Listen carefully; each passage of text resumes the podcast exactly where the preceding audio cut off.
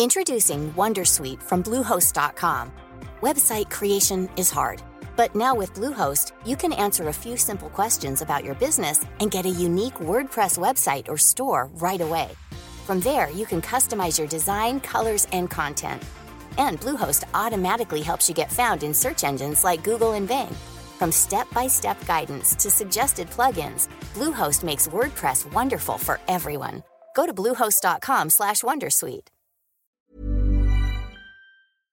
Hello, Koshi here. Before we get into this episode of The Call, I've got a favour to ask. The bigger the Ausbiz audience, the more we can invest in great content and keep providing quality investment ideas to you for free.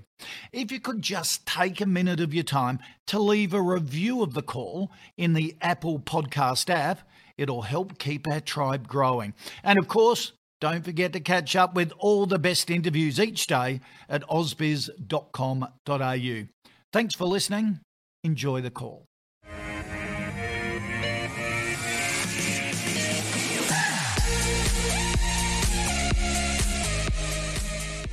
Hello and welcome to The Call. So this is 10 stocks picked by you. We've got an hour and two expert guests here with us in studio.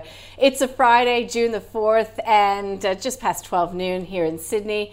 And we're watching with interest what this local market is doing. Of course, plenty of expectations around that US non-farm payroll report a little bit later today. Now, just as a reminder, we are live now, not just on our live stream, but also on Twitter, on Facebook and YouTube. If you're just joining us, we do this every day at 12 noon. We talk about 10 stocks in details and try to get some investable ideas out of it for you. We also run our own portfolio, courtesy of our partners at NAB Trade, and we'll detail that about halfway through the program.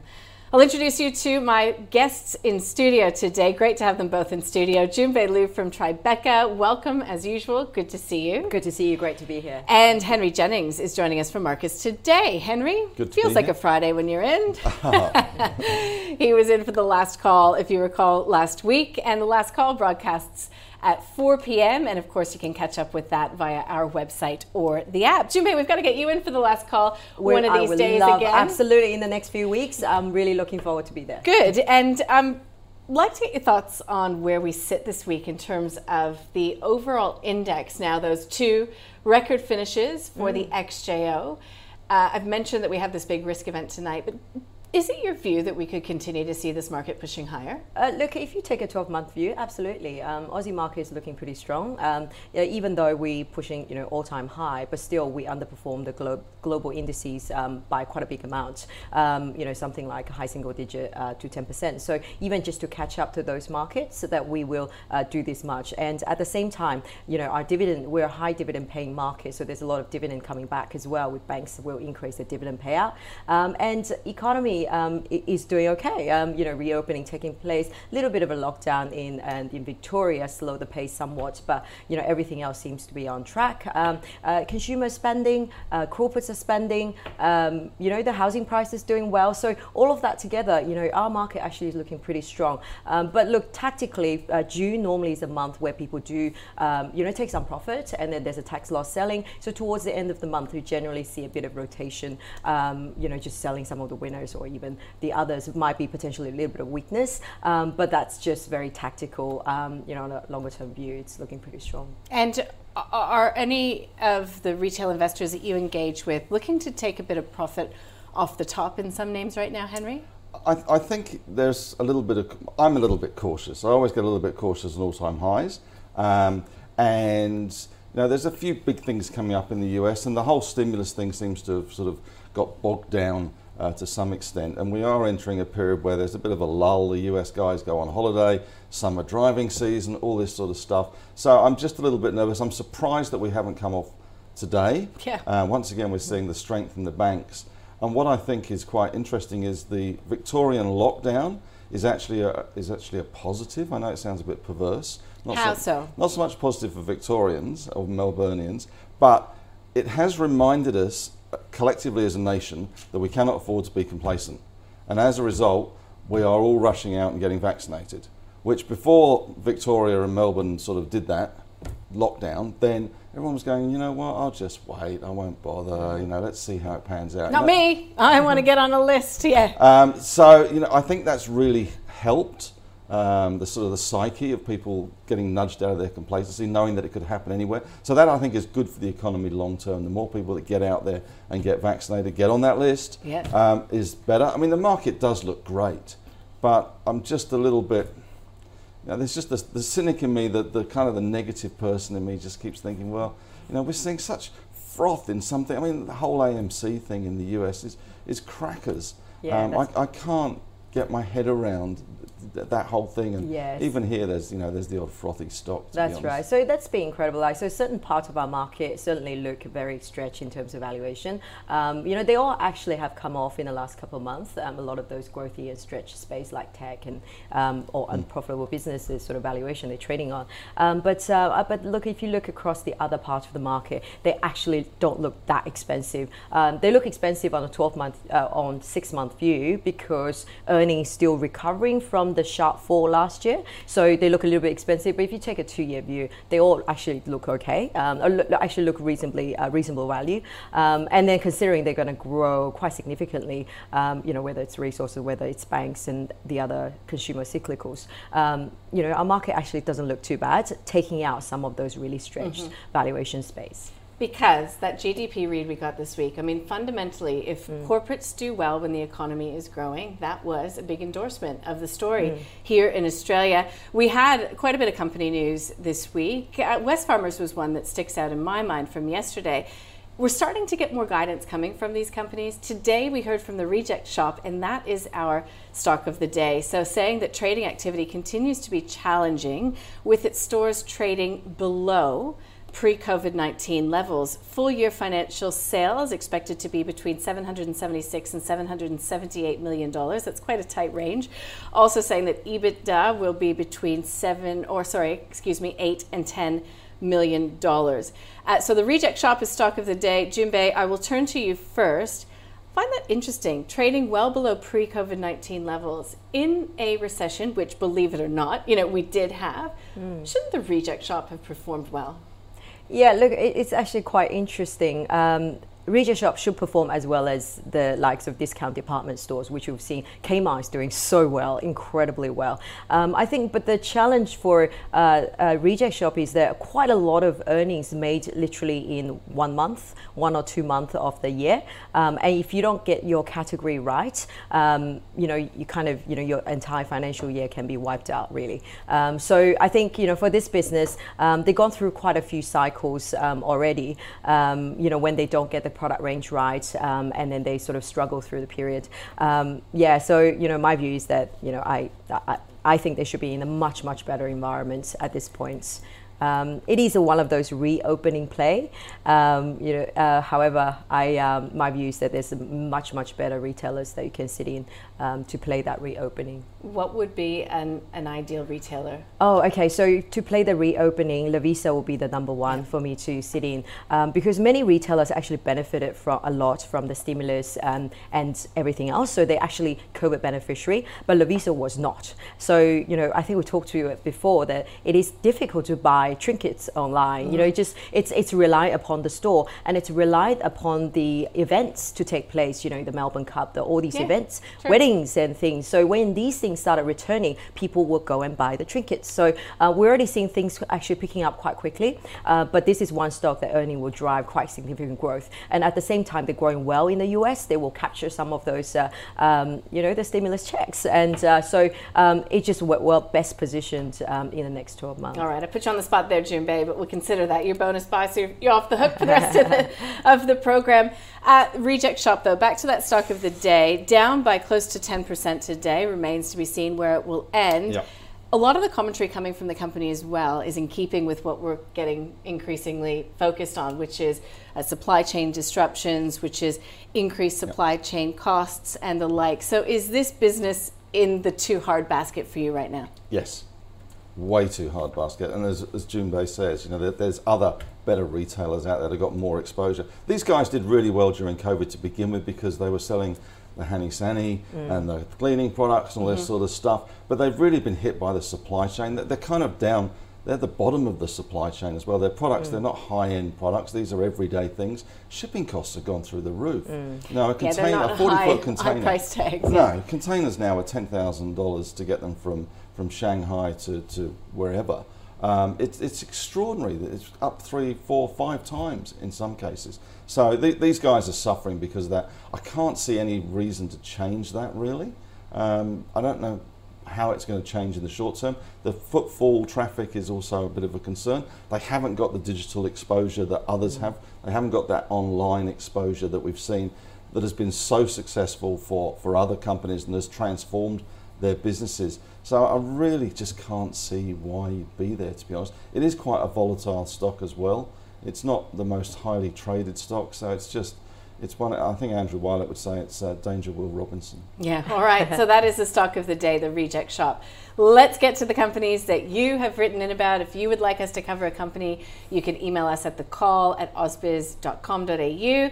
NIB Holdings, NHF, is the first on the list. This is coming from Robert. I'm just going to flip a coin. I'll start with you, Henry. I see you checking your notes. Look, the private healthcare operators have been such an interesting story through COVID. But to your point, we're getting vaccinated. Hopefully, we'll all have our double dose in good time. Yep. What then will that mean for these guys? Well, I guess return to normality in some respects. They do make a quite a big amount of money from international students in the insurance market there, which is obviously, that's not going to come back. So there is a bit of a hole there. The stock's done really well recently, I have to say, as has Medibank Private. Both of them sort of a bit of a post-COVID push. It's not the most exciting stock in the world, but it's a slow kind of growthy, grindy stock. Every year you get, April the 1st, you get that 4%, 5%, 6% rise in your private health insurance. You wonder what you're paying it for. You wonder how much you get when you do things. It is that kind of slow growth stock, not a great yield, but out of the two, I much prefer NIB to Medibank Private. I think that's a better operation. It's more of a niche, and it seems to have a bit more sort of funkiness, if you like. Funkiness? Well, I didn't know that was something we judge. Well, you need to be funky. You need to be funky. To attract the younger cohort? You need to attract the younger guys, because the younger guys don't get sick, and they support us older people that do get sick. And if you're not funky, and Medibank Private is not funky, then I think, you know, NIB is funkier. Okay, well, that's a new one to me. But yeah, Jun Bei, NIB Holdings in particular, and then obviously how it compares to others in the space. Of course. So NIB is a hold for me. It has performed very well. You know, it's more of a funding. You can use it to buy something else, because my view is it's quite fully priced at this point. But, you know, you can hold on for a little bit of yield. The reason it performed well is because, you know, the hospital claim is still yet to pick up. So even though the hospital's reopened and everything, but there's so much backlog. Some of those claims are yet to be claimed through. And that's why they're earning, they've upgraded their earnings because, you know, people are not using, they're paying the premium, but they're not using the hospital service because there's a huge amount of backlog. So, so the, you know, upgraded earnings, but looking forward next 12 months, we know the hospital's open. We know the backlog will be cleared through over the next 12 to 18 months, and that will be above trend. So that means earning will go backwards as these things happen, just normalization of that. Now, another reason of why it went up is also because, you know, the view of the view of the international travel businesses that potentially could be a reopening play, and you know for that potentially, but it is a very small part of the business. So you know all that together, private health insurance certainly is in a better place compared to what it was 12 months ago because you know people are more health conscious. They are you know taking on more private health insurance, and those private health insurance members has been growing 3 quarters in a row now, and that's reversing the trend of last decade, which has been negative. So that is positive for the sector, but it is over the long term. You know, when you actually look at it, you go, okay, that's good for private health insurance, but it's also good for private hospital. You know, so on the other end, I look at, you know, Ramsey and I compare to these names. Ramsey clearly is going to also be a beneficiary of increased private health insurance taken out, and also Ramsey is a complete reopening play where, you know, the hospitals will come back online and a lot of those extra costs that they put in place will go in the next 12 months. And more recently, they used this opportunity, market weakness opportunity, and they want to buy out their largest private health insurance competitor in the UK, where the market is still quite immature for the private health hospital sector. So, you know, my view is that that one looks a lot cheaper and a lot more earnings growth, structural as well as cyclical as well, much better positioned relative to the other ends. Okay, so NIB is a hold for you. I'm missed hold. On it's a hold and all that funkiness. Yeah, sorry, I got distracted you with the funkiness. Now, look, just a note for our viewers: they're on the charts today. No point in writing in about it. It's just a technical glitch. We apologize in advance. Santos is the next on the list for Andrew. STO is the ticker code. Look, we are continuing to see oil prices recover. I mean, climbing above that 70 per barrel mark for Brent. That does have an impact on LNG pricing as well. A lot of that, again, comes back to the vaccine rollout, the demand story, production also factors into the mix. These guys have had a really good run this week, but really dependent on those prices going forward. Are you a believer? Are you secure enough in the recovery story to be investing in the oil and gas plays here? Absolutely. I think, you know, across all the commodities, the oil probably certainly looked the best positions to be leveraged to that whole, you know, world return to growth. The main reason being that, you know, jet fuel, people have yet to start traveling internationally in normal volume.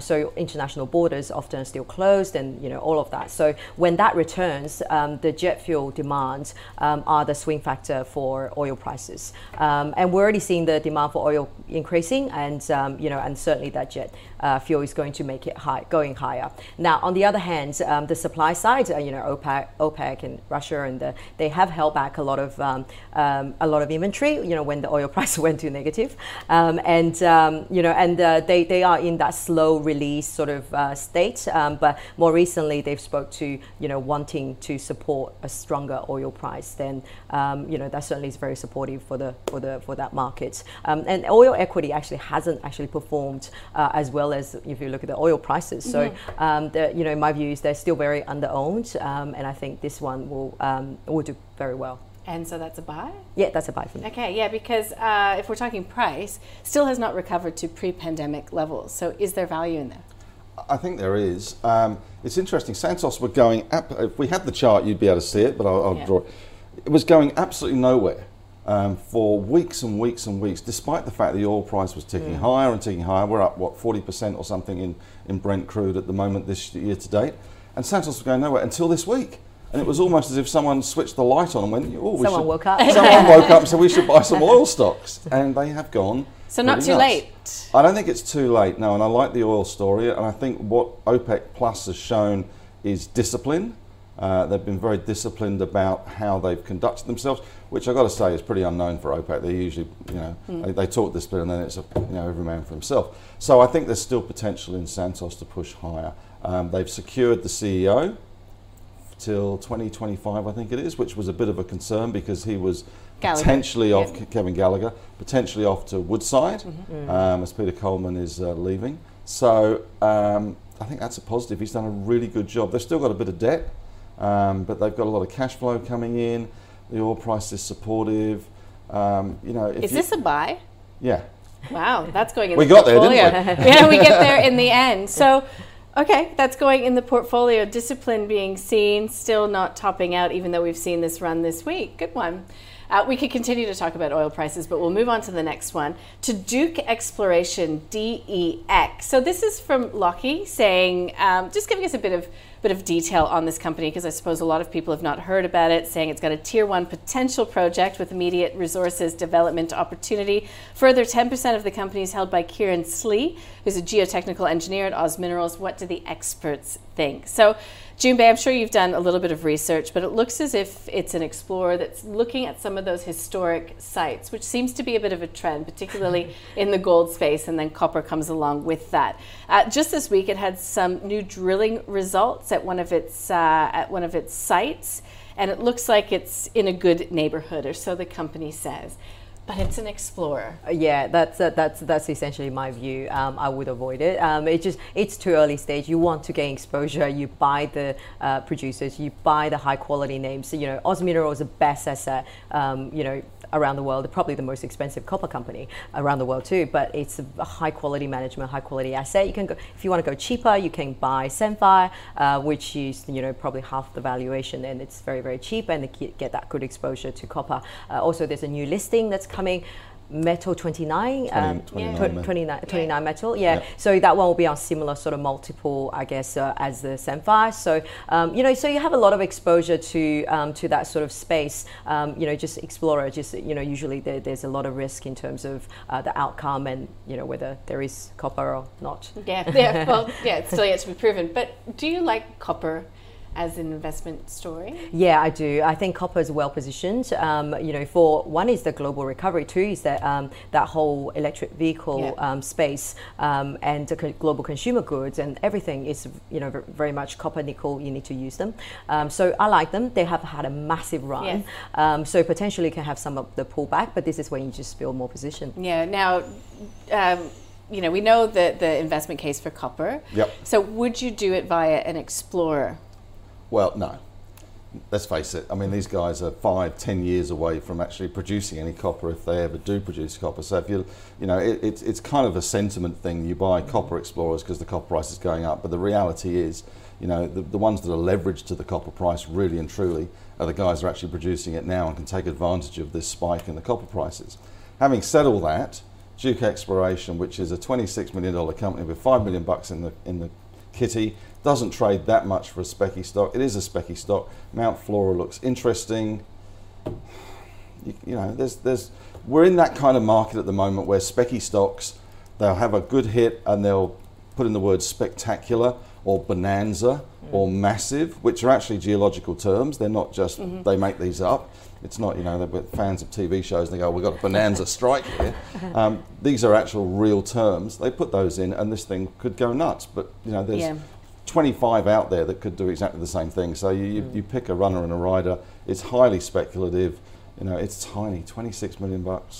Doesn't trade that much either, so... That's a no and a no for Duke Exploration. Sorry, Lockie. Now, Bubs Australia, I think this is a good one coming from Maya because, of course, it was in the news this week. It was up by 18%, I think it was, on the day that three-child policy was announced in China. It's come back a little bit since then.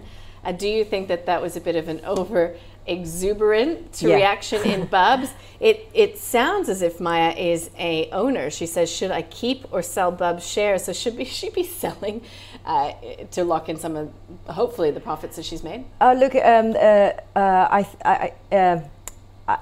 I think a lot of bad news has been in the price. It's been like A2. So for the share price to jump significantly on the three-child policy is simply because it was too cheap. So now, first on the three-child policy, it sounds great, but it's going to take a very long time. If you look at when they first launched the two-child policy, the population, the birth rate hasn't really increased. So, you know, they are going through, in the next 5-10 years, China is going to go through that aging process in terms of the overall population. So that's why they stepped up going, we need three kids, but problem is how do you incentivize that? So the government's trying to do a few things like maternity leave and all of that to encourage that, but you know, it's going to take a long time to translate through, and you know, it's more of a blue sky sort of thing for these businesses, and of course, you know, whether your business can have a market share by then to start with is another question.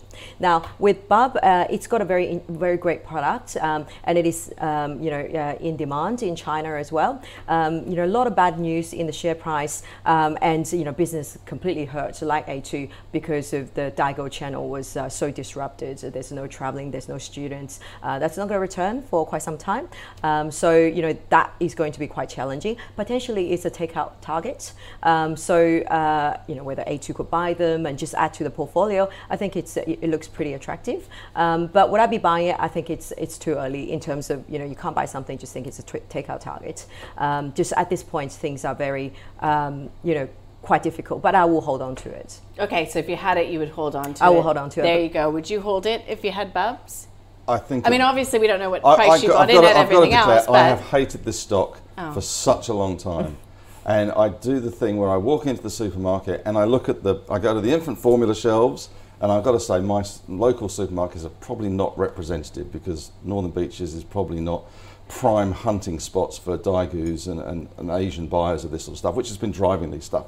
So it's not the best, but I still go in and look at the shelves and look who's at eye height and who's down the bottom of the shelves, and look for the products, because if you don't recognise the products, and I have yet to find a tin. Every now and then in Chemist Warehouse you can find the Bubs stuff, and it's just, I don't get it. I really don't get it. It's always gone over my head. I've always struggled with the story. I think at these levels it's probably a bit oversold, but there's no international travel returning from China for a long time. I was even reading this morning that because the way they vaccinated their population, I think they got 60% vaccinated now, they've almost got herd immunity, but they've vaccinated them with a vaccine that doesn't actually necessarily work, and they haven't got enough people that are getting sick to find out if it works. So they're only going to find out if their vaccine works. Oh. Oh. Breaking news. Breaking There's news. A chart up on the screen. As if by magic. So they're only going to find out whether their vaccine works when they do travel, and then they could be in trouble. So it's a bit weird. Yeah. So they could be the hermit kingdom locked down for far longer, and that's going to affect these guys. I can't get excited about this one, but if I had it, you've gone through the pain. Yeah. You know. So that's a hold. It's a hold at these levels, but you know it could be. You need to be patient, I think, to see this one return. Yeah, and hopefully haven't experienced too much of the losses, because sometimes you do know when to cut and run. Yeah. All right, Regional Express brings us to the halfway mark. REX is the ticker code, as many of you would well know. Ben, this one's for you. So look, there is no love lost, you've got to say, between Qantas, Alan Joyce, and Rex Airlines. Rex is trying to take the fight to Virgin and Qantas. It's got a couple of more jet aircrafts into its fleet. It wants to come out of the regions and really take on the capital city markets. But is it likely to happen? I think it's very, very challenging. You know, we've seen those competition before. Look at Virgin trying to take on Qantas. Just given their size, given their balance sheet, they just won't be able to take on the fight. It won't last. It's definitely a sell for me. It's a sell. It's a sell. Like it's difficult. And so you don't even look at this as sort of a reopening trade. Look, you invest in Qantas, you know, the best airline, and now completely reopening. It's not even expensive. You know, it hasn't even gone to the all-time high yet. You know, so share price barely recovered from COVID. And then the domestic travel when it returns. I don't know. I went to Gold Coast last week, and you know the flights were packed. So you know the holiday goers, and then it was not even school holidays. So you know, just domestic travel is going to contribute a significant amount of earnings for Qantas, even though we won't have international for another 12 months. I think that business is going to be quite profitable. So it's if you want to play reopen, you buy Qantas.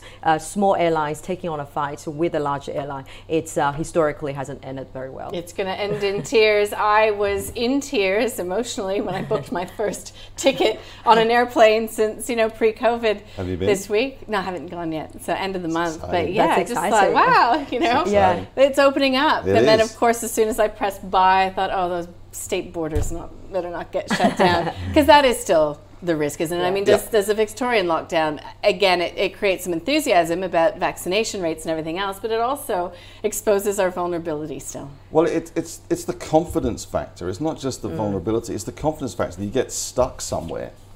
And, you know, I've got a friend of ours that was in Byron, was flying back to Melbourne, and he can't get back to Melbourne, so now he's stuck in Sydney.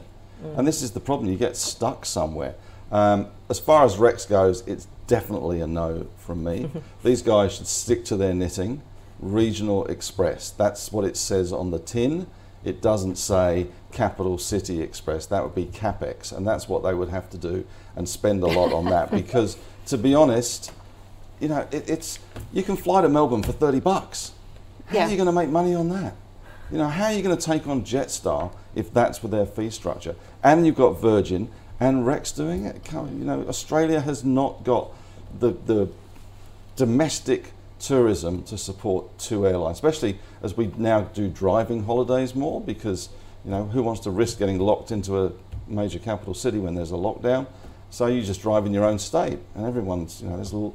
You try and book places in regional Australia, and they're shockers. People, you know, we talk about the reopening trade. we're open. You know, there's no reopening. We are open. It's just Melbourne that isn't at the moment, and that will finish next week. Okay, but, so that is a sell if you've got Rex. Definitely an avoid. Airlines are really hard at the best of times. Absolutely. Go with strength. Exactly. And then the operating leverage is enormous. Yeah. We've seen it so many times. And fuel prices are going up. Yeah, that's right. Yeah. Everything comes full circle on this program. Thinking of Santos, and that's sort of a good cue for me to do a little bit of a wrap up. Let our expert guests have a bit of a break. Stock of the day, the Reject Shop. Jun Bei says, look, this company should be doing better, all things considered. If you're looking for something in the retail space that also has still some leverage in terms of the reopening, look for Lovisa. So that's a bonus buy coming from Jun Bei. In terms of the Reject Shop for Henry, he says it's just in the too hard basket also. Doesn't have the digital exposure, and it's happening as we see these supply chain costs rising. So that is a no from him as well. NIB Holdings is a hold from both of our expert guests here, Jun Bei and Henry, but they're not overly excited about it. Jun Bei says that it's a bit exy as well. So a better value play, if you're in that space, is Ramsey. So she says that that will also Ramsey benefit from the higher adoption of private health insurance, but NIB is still a hold for her if you're in it. It's just fully priced. It's just not exciting for Henry, but it is still a hold from him. Santos, this one is going in the Ausbiz portfolio. It is a buy from both of my expert guests today. And Henry says it's not too late. This is a company that has seen a lot of... Well, it hasn't fully priced in the recovery that we're seeing in the oil price, and he's quite bullish on the oil price going forward because of some of the discipline that we're seeing exhibited by OPEC Plus, and we saw it this week as well. Jun Bei points to many factors. Out of the commodities, oil is looking like it's got the most upside from here, and she points to jet fuel demand as well and says that it's underowned. That's why it's a buy. Duke Exploration, Jun Bei likes companies that are actually producing, and it's in the exploratory space. It's just not from her. It's a no. Oz Minerals, perhaps it's expensive, but it is producing. A Sandfire is a cheaper option in that space. It's a no from Henry as well. Look, it's 5 to 10 years away from even producing. There are better ways to look to make money out there in the market. Lucky. Bubs Australia, it is a hold for Henry, even though he is a real hate-on for this company, obviously. And he's pointing again to the fact that there's no international travel. Jun Bei says that, look, it's still too early to be buying this one, but she does say that a lot of the bad news is priced in. And we briefly showed you a chart on screen, and you can see that evidence there. And that brings us to Rex. It is a avoid. It's a sell, in fact, for Jun Bei. If you want to buy an airline that has leverage to the reopening, why would you go anywhere other than Qantas? That is the one you need to invest in. It's so challenging out there for many different reasons, according to Henry. It needs to stick to its knitting. Why take on the big boys? It's a Regional Express. Stick to what the knitting is, and it's an avoid for him. So that brings us to the halfway mark. Let's get you across the Ausbiz portfolio. We've got our portfolio that we've been tracking since the beginning of last July. Again, thanks to our partners at NAB Trade. Today, we've got Santos going in. All it takes is two of our expert guests to agree on a buy. Now, you think that would be easy. It doesn't happen all that often. So let's get a check on how we've been performing. We are up by close to 1% over the week. On the month, we're up by, just over 3%, so that's not bad. Year to date, we're up almost 33.26%, part and parcel, and thanks to my guests here. If you guys want to weigh in on any of these ones that have been added lately, feel free. Bega Cheese, that was just yesterday, actually. It secured the rights to the branding of peanut butter from Kraft. It's in many a pantry around this nation, no doubt.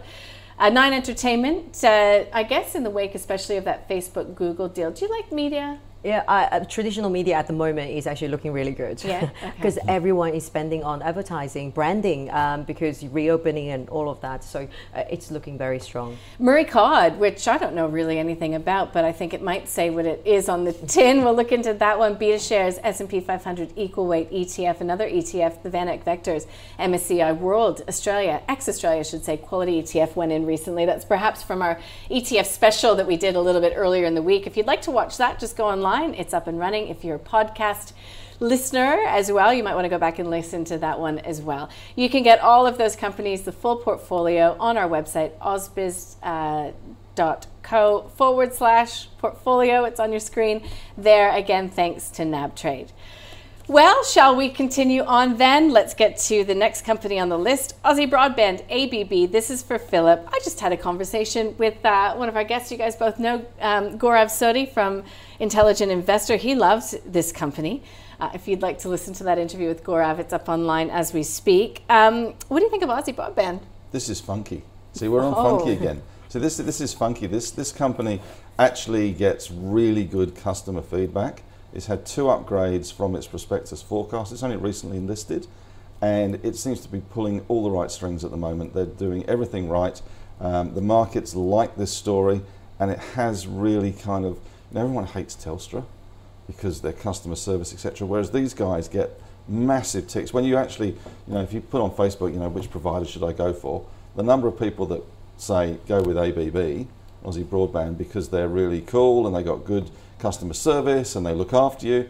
It's a big tick in the box. So. Okay, so that's all well and good, but Jun Bei, what do you think, you know, in terms of the price or in terms of buy signals? I mean, do you like this? I think it's probably more of a hold. Look, it's a good company. It's a resale NBN, and currently only have 4% market share. And you know, like we talked about before, it's, you know, it's a good quality and the consumer likes it and all that. So, but the key issue is that you know, once everyone has shifted to NBN, you know, that growth will slow down, because right now everyone's just moving to NBN, so there's a heightened number of people actually joining the space, so the growth is really high. But once that's done in the next year or 2 years time, what next? So then it becomes more trickier, because you have to gain market share, have to invest in all of that. But right now things look pretty good. It's expensive, so it's on the growth multiple, so you kind of need to keep that growth keep going, and then then it comes down to a problem in 2 years. What does it look like? What does a growth path look like? Mm-hmm. Does it become a slightly mature telco, or does it go to the next level and become much larger and, you know, become something else? So it's a hold in my mind. It's not exactly cheap. It's quite expensive, and it just needs that slightly longer term growth to come through. And was that a hold for you, or was it a buy? I'd go with a buy. Yeah. You know, they're pushing into business, and I think that's the big. I mean, most people are probably in Australia on NBN of some sort of fashion, and there's a bit of churn goes on, and there's all that sort of stuff, but they're pushing through business, and this has got gearing effectively to the economy as well. You know, as they roll out their fibre, which is about a year away, business will come on, and if they continue to be funky, people will like them, and they will draw fire. So. It's for me, it's a buy. I like that funky factor. Yeah, always like a box, you got a ticket, funky factor. Wow. Hoddle. I'm working through some translations. Diamond hands, and then we've got funky, which just does still sound a bit boomerish. No offense, but okay. So there's a bit of disagreement there. Buy, hold. Let's get to the next company on the list, which is Infomedia. This one is for Joe, IFM. Hey Joe, if you're listening or watching out there. So it designs, implements, manages consumer-facing e-commerce programs for OEMs. Also. Helping to increase sales of genuine OEM parts, accessories, and service. So in plain English, Henry, what does this company do? Why is it attractive? Digital parts catalogs, basically, and the supply chain around car parts. Yep. It's just made a US acquisition. It did. Which... Simple Part, I think it's called. Simple Parts, yeah. But it's software of SaaS, essentially. Yeah. So that these guys provide all the back end for the parts and service departments to be able to order their parts, find out which little bit of screws and nuts and things that they need. And we know that used car sales are going bananas. We do, they are going bananas. So my concern, I guess, is that it needs to bed down the US acquisition, because I would imagine it's quite hard to do an overseas acquisition when you can't actually go there. And there are some risks around that. If you're just doing an acquisition by Zoom and looking at the books, it's sometimes kind of hard to see the whites of their eyes. So for me, it's pretty much a hold. And I think as time goes by and people get comfortable with the acquisition and it gets bedded down, then I think it becomes a buy. But at the moment, it's always tough. Companies that go and acquire, you've got to integrate egos, cultures, people. It's not always easy. Even if it's called Simple Parts, it's not a simple part of the business. It's a hard thing to get right, and many companies have come unstuck making US acquisitions, and it's even harder if you're doing it by Zoom or by Skype or whatever, and it worries me slightly. So it's a hold. It's a hold. Fair enough. IFM, what do you think of the company? It probably sits in that hold, so whole space as well. It is certainly the value part of the tech industry. It is very cheap, but clearly because they're directly linked to the car parts, and the shortages and disruptions in the supply chain for the car industry has created a lot of problem for this company.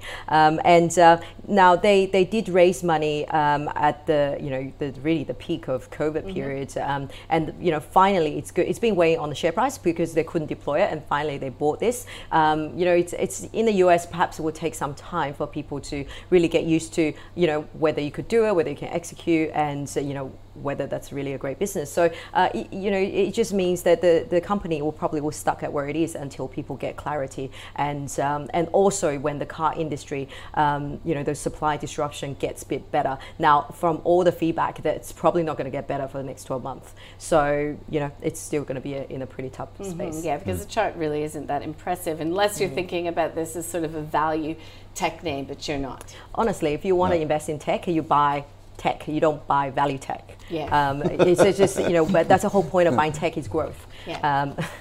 Yeah, good one. Okay.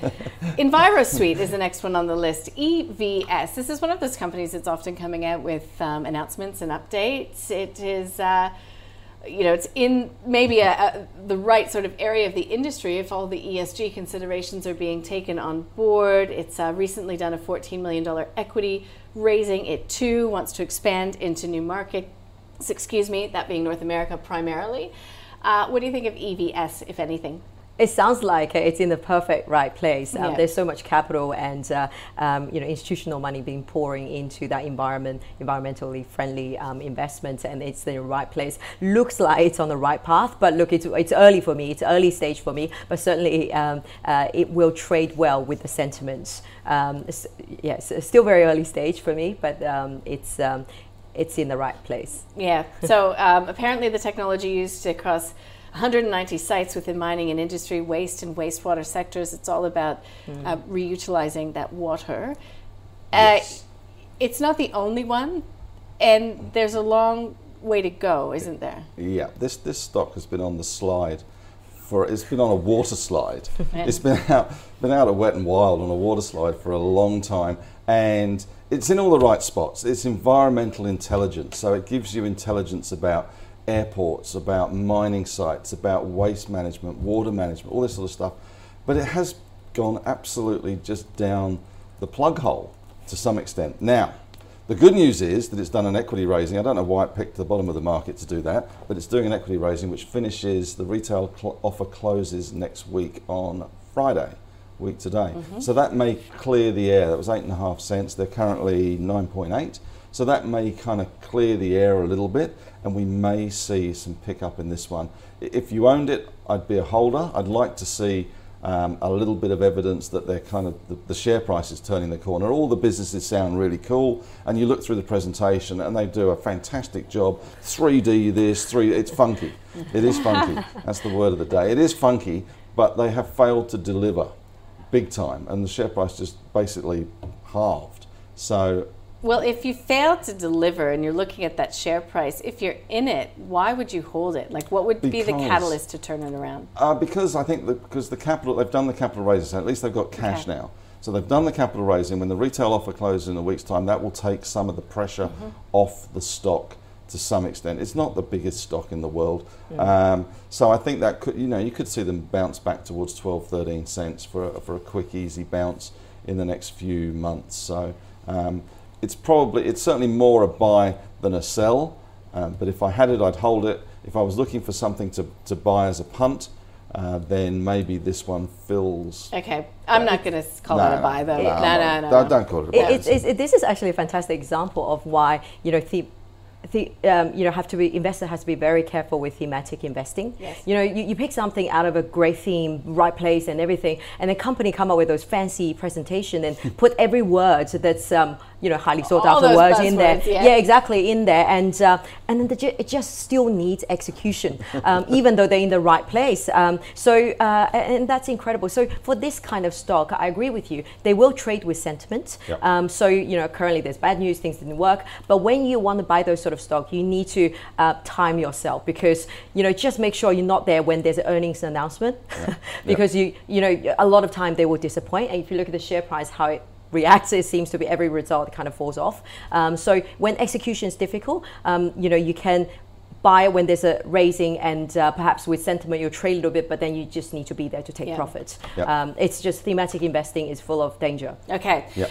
This is completely separate from EnviroSuite, but it has reminded me, an example of this sort of sentiment-driven stuff is that this week we had Robin Dunham from Tesla talking about buying up of Australian lithium assets, and I don't know if you guys noticed it, but all of a sudden that day, the next day, there was all these announcements coming from little lithium companies, right? It happens. And I do note that under the compliance update that's been put out by the ASX, so the market regulator, ASX, it's actually put out an updated section on ramping announcements. So it acknowledges that ASX is alive to listed entities making market announcements with a view to ramping up their price of securities, and it provides examples. So it outlines what it will do if it detects what it suspects to be a ramping announcement, including giving careful consideration to suspending the entity's securities. So basically it's saying that, a lot of those companies that come out just to ride some sort of a narrative out there, thematic, that they are alive to it. And I think that it goes back to our original discussion about meme stocks.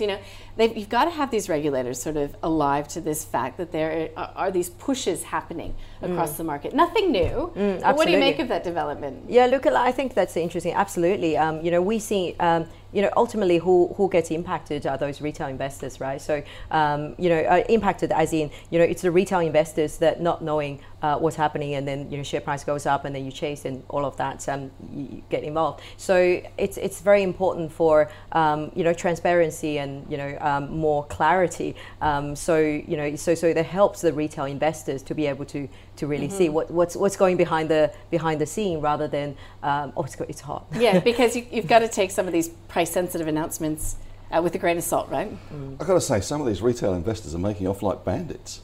We keep trying to protect them. These guys are making a fortune out of AMC. All right, nanny state. And you look all over Hot Copper and all this sort of stuff. These guys, they've got their own thing going on here that we in insto land or in professional land just go, you're idiots. You know what? Maybe we're the idiots. Maybe we are the idiots. No, we manage on a risk-adjusted return. Yeah. But, certainly some of the experiences I've had emailed to me by, because I do small cap stuff, by our members, would suggest that sometimes... Yeah, right. All right. Well, you heard it here first, people. Henry Jennings looking in the mirror. Okay, Objective Corporation, OCL, is coming to us from William. Again, SaaS. This is a company, Jun Bei, that's had a huge share price run. It's not sexy necessarily in what it does, because it helps government institutions essentially move from paper onto digital content. So this is a company, one of those ones that recurring revenue is very important. Do you like it? Yeah, I should do. It's a small company. It's a very high quality SaaS business, and it got large contracts, very stable contracts. The only thing is that the CEO owns 66% of the company, and he keeps using extra cash to buy back shares. So the free flow keeps going lower and lower. Obviously he has a very high confidence in what he can deliver, and it's a very high quality business. So if you can get your hands on some shares, I think right. It's pretty strong. So that's a buy for me. I'd have to say the same, but 66% owned by Tony Walls. It's I don't know why it's listed, to be honest. At the end of the day, I don't know why it's listed. He's buying back the shares. It trades 5,000 or 10,000 shares a day. It moves big time. If you wanted, if you were an institution, one of the dummies that I'm now saying, that wanted to buy 100,000 shares, good luck. Yeah, okay. That's the trouble. So it's been a good quality, great story.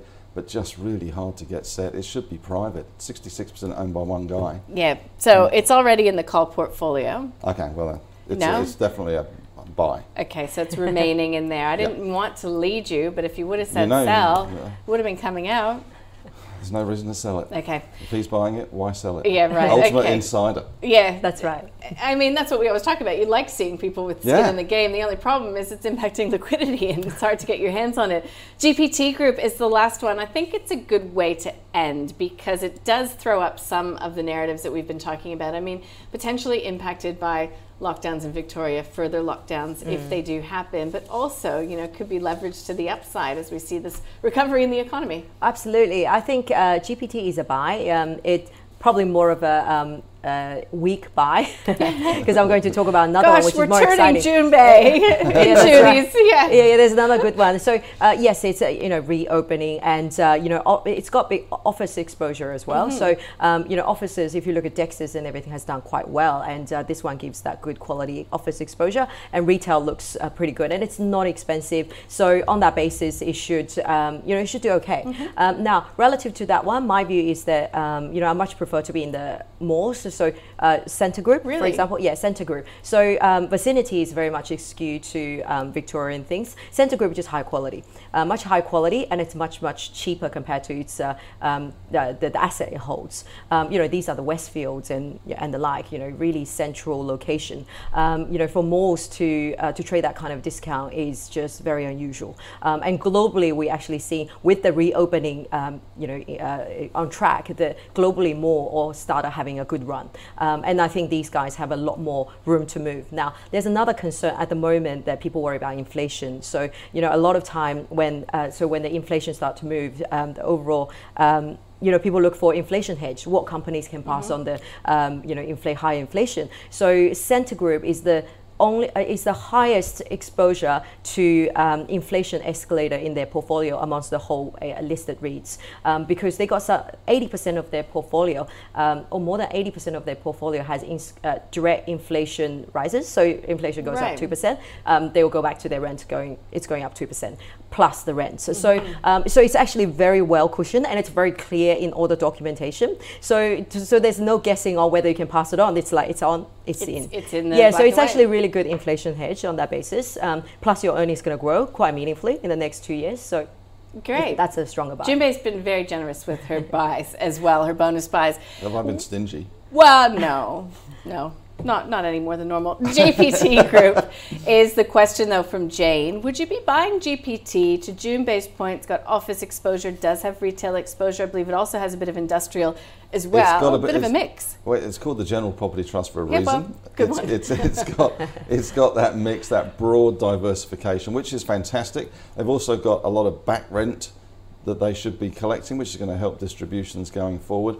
I mean, REITs don't really, unless there's a cataclysmic event like we saw last March where the market just tanked and then you get the big bounce again as we reopen, or you know, the economy bounces back. They don't really do a huge amount, apart from Goodman Group, which just does that. This is a weak buy for me as well. I prefer Goodman Group, I've got to say, because of that logistics and the warehousing, and it's more specialised. And Centre Group, as Jun Bei says, is another good one to buy. And Mirvac. Okay. Just as, now he's really coming to the party. Overcompensating, Henry. I was feeling I was being stingy. So but that's true, though. Yeah. I agree. I think Mirvac's interesting. Residential exposure. Exactly. All right. I'm just communicating with Gautam, my producer. Do we give this weak buy in GPT? Put it in the portfolio. Yep, it's going in. All right. That's the word. It's very high tech, isn't it? Very high tech. It's very movie set. Okay. Let's just quickly run you through these past 5 companies. Aussie Broadband, it is a buy for Henry Jennings. It's one of his funky bunch today. It's a hold, though, for Jun Bei. She says, look, it looks expensive if you consider that it's priced for growth. Where's that growth going to come from past this initial phase? You know, what's next is the question for her. Infomedia, it's a hold for Jun Bei. Again, you need clarity when it comes to that U.S. acquisition. Also, supply chain. Think about the shortages and how it's impacting the company, and that might go on for the next 12 months or so. It's a hold for Henry as well because, again, of that uncertainty around that U.S. acquisition. He doesn't reckon you can see the whites of your eyes when you're doing this stuff by Zoom. EnviroSuite, again, Jun Bei says be careful all when you're talking about these thematics. Everything can sound well and good, but you actually have to know whether or not it's a sentiment play. Look at the fundamentals. For her, this is just too early stage. It's an avoid. It's a hold for Henry. The share price has been doing nothing, but it does have a share purchase plan on the table, so this could be a potential trading stock for him. So it's just a hold. Objective Corporation, it's a buy for Jun Bei. She says very high quality, very stable contracts. 66% owned by the CEO, so that's a bit of an issue, but she still says that it's a good company. Henry says if you own it, absolutely no reason to sell it, but he does question why it's even listed, again, because of that really tight ownership structure. GPT Group, it is a weak buy from both of my expert guests, Jun Bei Liu from Tribeca and Henry Jennings from Marcus Today. It is going into the Ausbiz portfolio. Jun Bei says that she would prefer to buy Centre Group, and I think it's an interesting one. I haven't heard this sort of fleshed out before, to be honest. It's high quality, it's cheaper, but it can also pass on inflation. If we're worried about inflation, it's actually in its contracts that it will get paid more as inflation grows by its tenant. So that's a good one there. Not to be outdone, Henry says he likes Goodman Group. He would also buy Mirvac, but Jun Bei says she would buy Mirvac too, so you are spoiled for choice in the property space today. Guys, that was a lot of fun. It's a Friday. Why not, right? Jun Bei Liu, Tribeca, always enjoy the conversation. You too, Henry Jennings from Marcus Today. Hope you guys have a great weekend. Hope you have a good weekend, and don't forget you can check up on that portfolio via our website. You can also email us at thecall@ausbiz.com.au. Stay with us, though. We've got plenty more market analysis coming right up.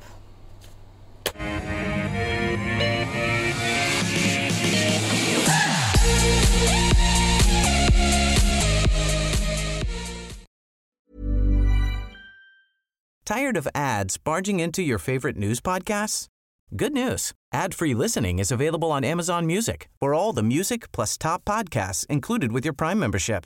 Stay up to date on everything newsworthy by downloading the Amazon Music app for free or go to amazon.com/news ad free. That's amazon.com/news ad free to catch up on the latest episodes without the ads.